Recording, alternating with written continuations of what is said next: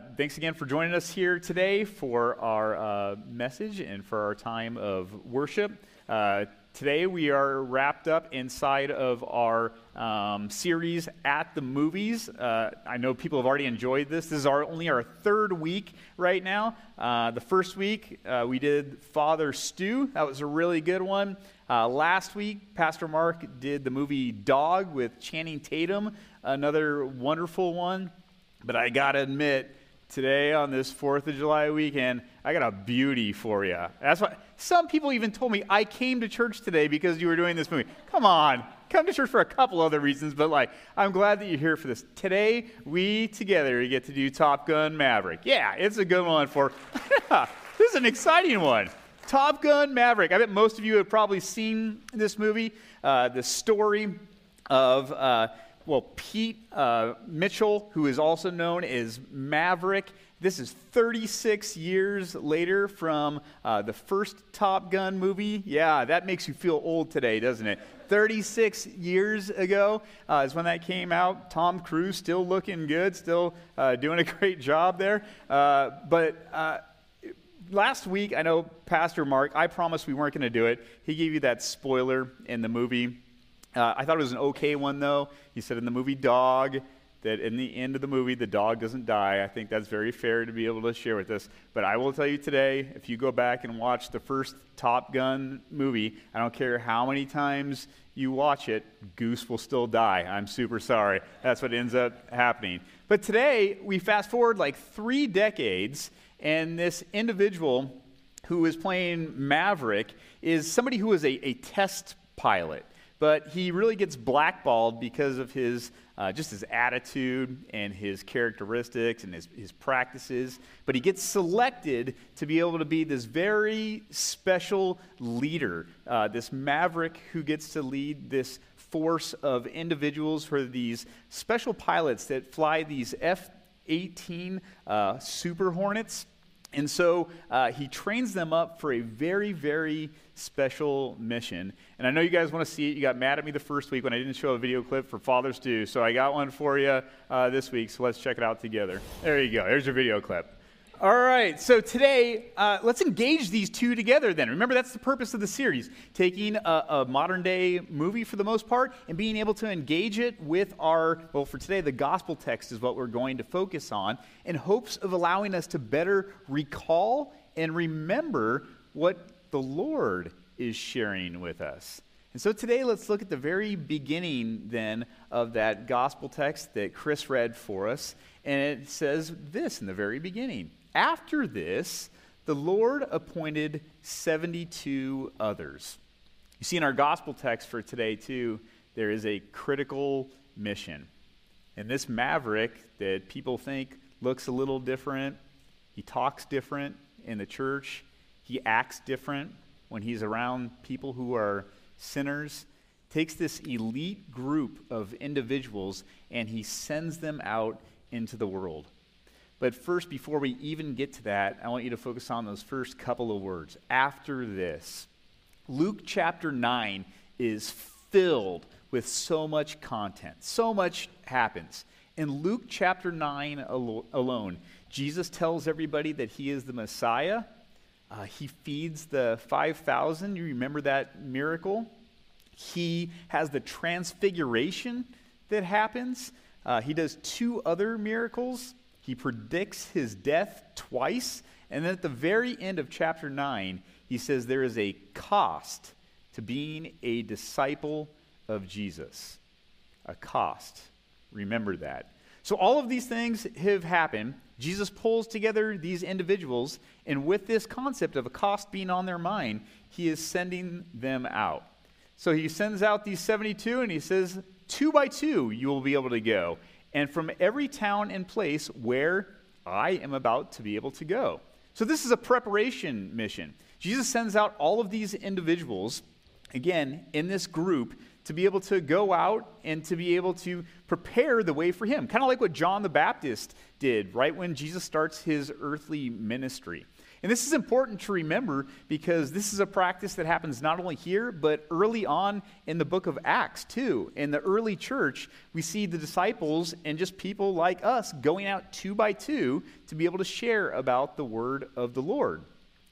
There's strength in numbers, right? You've heard that saying before. That's something that's important. There is strength in numbers. And this is true not just within the church, it's it's a true practice within our world.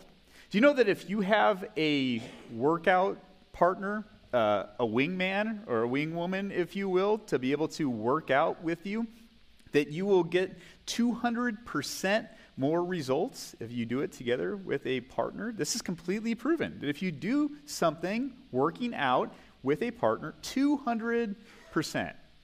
Uh, maybe some of us here are looking to be able to lose a, a little weight. Do you know if a couple together, a wingman or wingwoman together, decide that they are going to lose weight together, they are three times more likely to be able to lose weight uh, than anybody just doing that on their own? Think about that. Three times more likely. Guys, don't be looking at your wives. That's not nice. You can do it. Come on. That's, I saw somebody do it. I'm not going to say who it was. Do it together. You got to do it together. This is a great thing. Three times more likely. Do you know that in your marriage, in your marriage, if you share bank accounts and are truthful in your finances, you are so much less likely to get divorced? Uh, couples that share finances and speak about finances together truthfully actually report having a higher level of joy in their marriage. Completely true.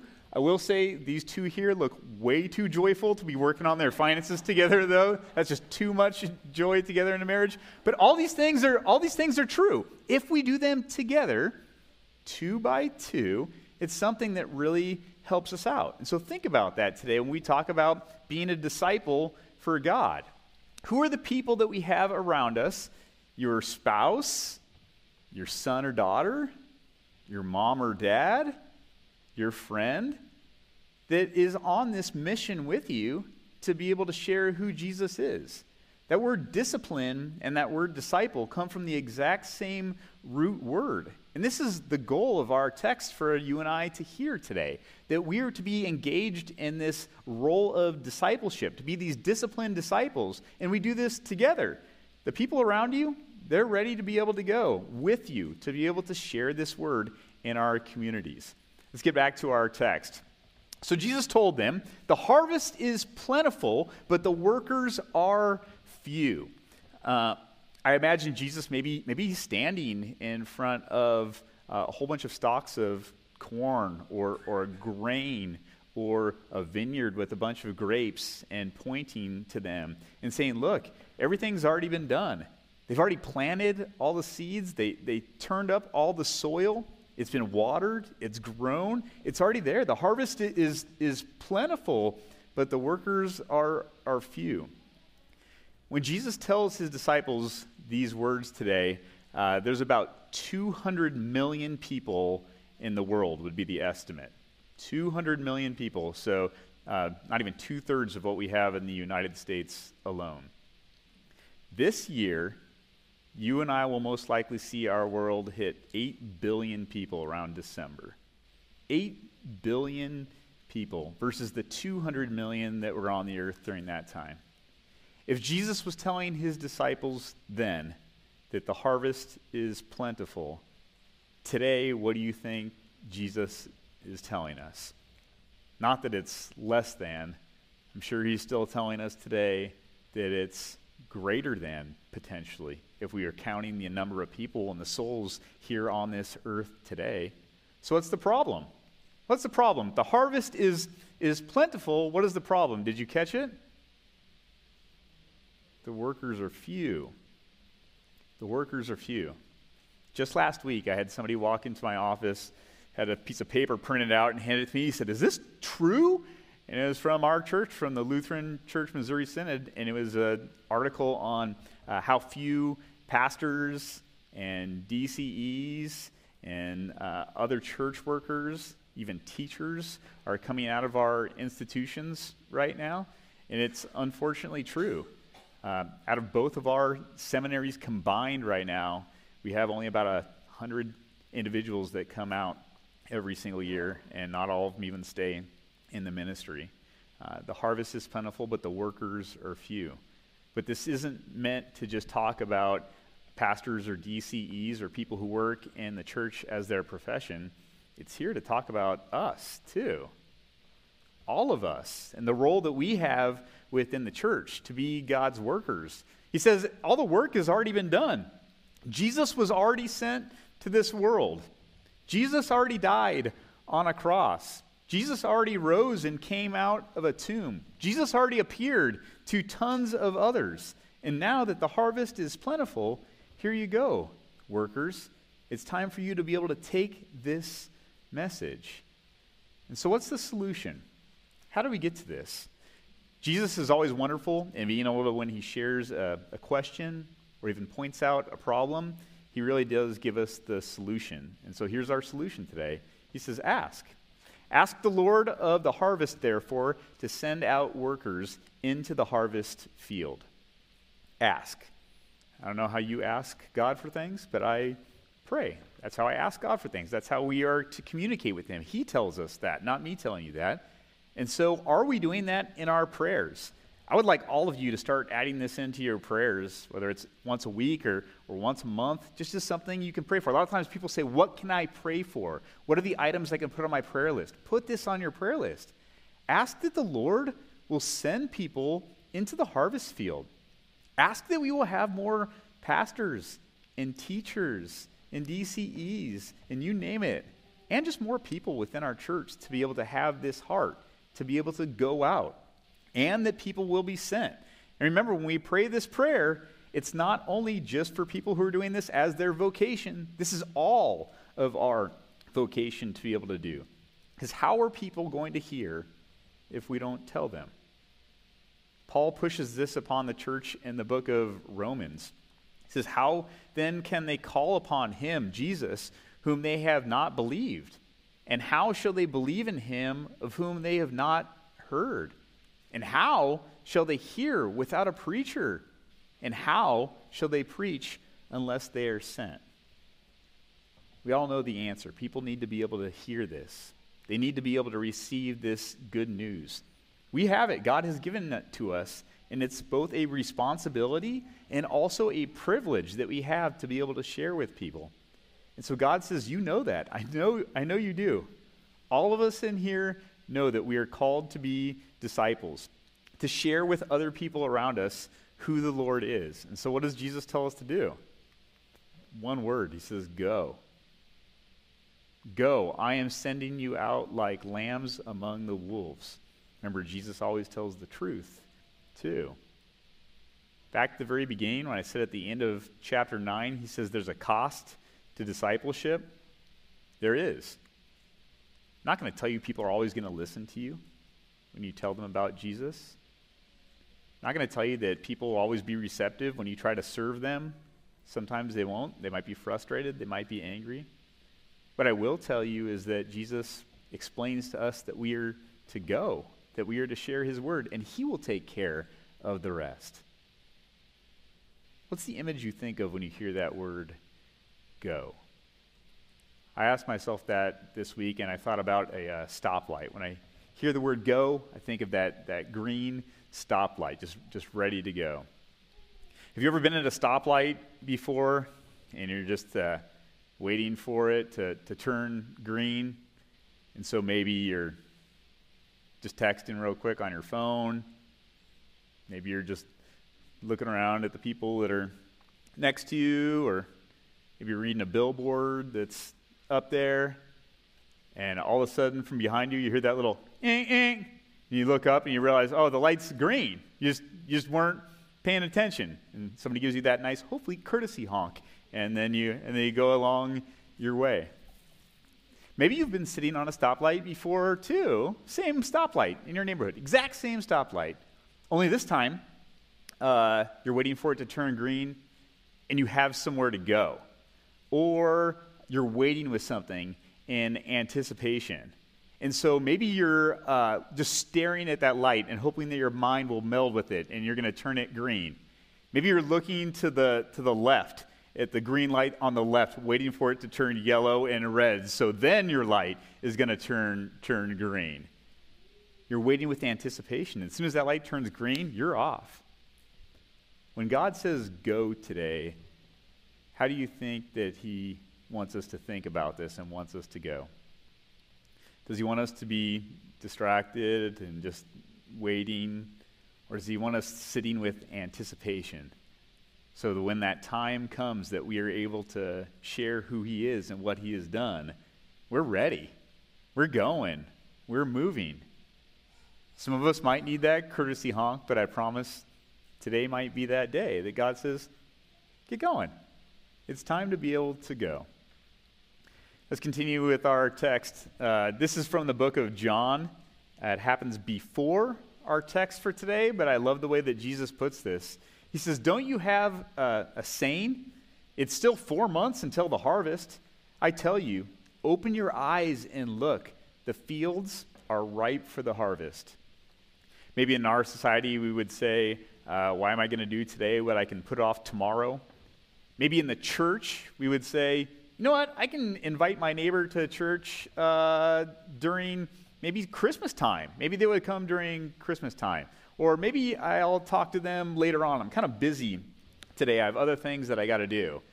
But Jesus says, no, today is the day. Don't put those things off. Open up your eyes.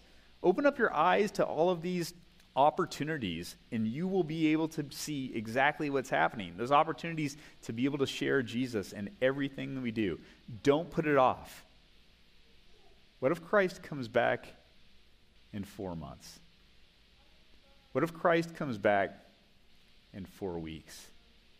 What if Christ comes back in four hours? Who would you want to be able to share the love of Jesus with? You don't have to go pounding on their door. You don't have to go yelling in their face. Can you do something to serve them? Can you write your neighbor a prayer or ask them if there's something you can pray for for them? Think about those things. Back to our text. At the very end, this is what happens. The seventy-two come back, and they're filled with joy, and they say to the Lord, even the demons submit to us in your name. Lord, you can't believe what I have done. I went out, and I did so many good things, and look what the joy in their hearts comes from, what they have done. There's a lot of people in our world that get joy from what they have, have done, but Jesus says, don't focus on that. He says, I have given you the authority to overcome all the power of the enemy. Nothing will harm you.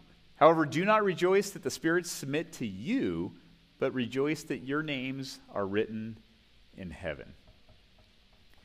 You know, uh, first of all, I just have to repeat that first part so all of us in here hear that today. Directly from uh, the heart of Jesus to you. That he has given you all authority to overcome the power of the enemy.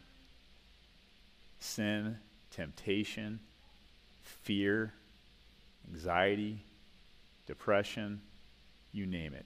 Even death and the devil himself. Nothing will harm you. But he says, don't rejoice, don't receive joy from the things that you do in this life. And we like to do that. I have such a great job, or I have done such a good job. Look at me. Look how much I have saved, or look at how much I have acquired. Look at how amazing I look today, or how attractive I am. Look at all these things that I have done. And God says, don't get joy from those things. Get joy from what the Lord has done. Look at all the wonderful things that the Lord has done for us. Look at how he has thrived here in this world. Look at the Lord's creation. Look how the Lord has sanctified you. Look how the Lord has redeemed you. And focus on all of those things and receive your joy from that. It's a much better place to be able to rejoice in.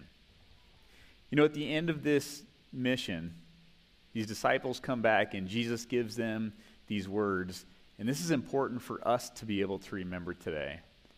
Because you can go and read the Bible over and over and over again, thirty-six years ago, today, thirty-six years from now, and I promise it always ends the same. Jesus does die, but he always rises again. Sorry for the spoiler alert. We have that great news. And so today with me, rejoice that God has gone on a mission, that maverick for our lives, and he has been successful. And because God was successful in pay, putting his son on that cross, taking him off again, and allowing him to rise, you have the greatest wingman that has ever existed in this world. And because of what he has done for you, your name is written in heaven. Rejoice with me today, brothers and sisters. Let's pray. Lord, we come to you today and we put into practice immediately that which your word has given to us. And Lord, you say, ask to be able to send more people out into your harvest fields. And so we ask of that, Lord. Uh, we ask that within our churches, uh, even within the uh, National Youth Gathering this week, that you will just continue to raise up uh, new leaders to be able to share of your great gospel message. And Lord, I pray for everybody watching online today, uh, for all of us that are here in this room, that you will spark just a small piece of that attitude of being able to go out for you and to be able to share with all those that we come in contact with the wonderful news of your son's love. In Jesus' name we do pray. Amen.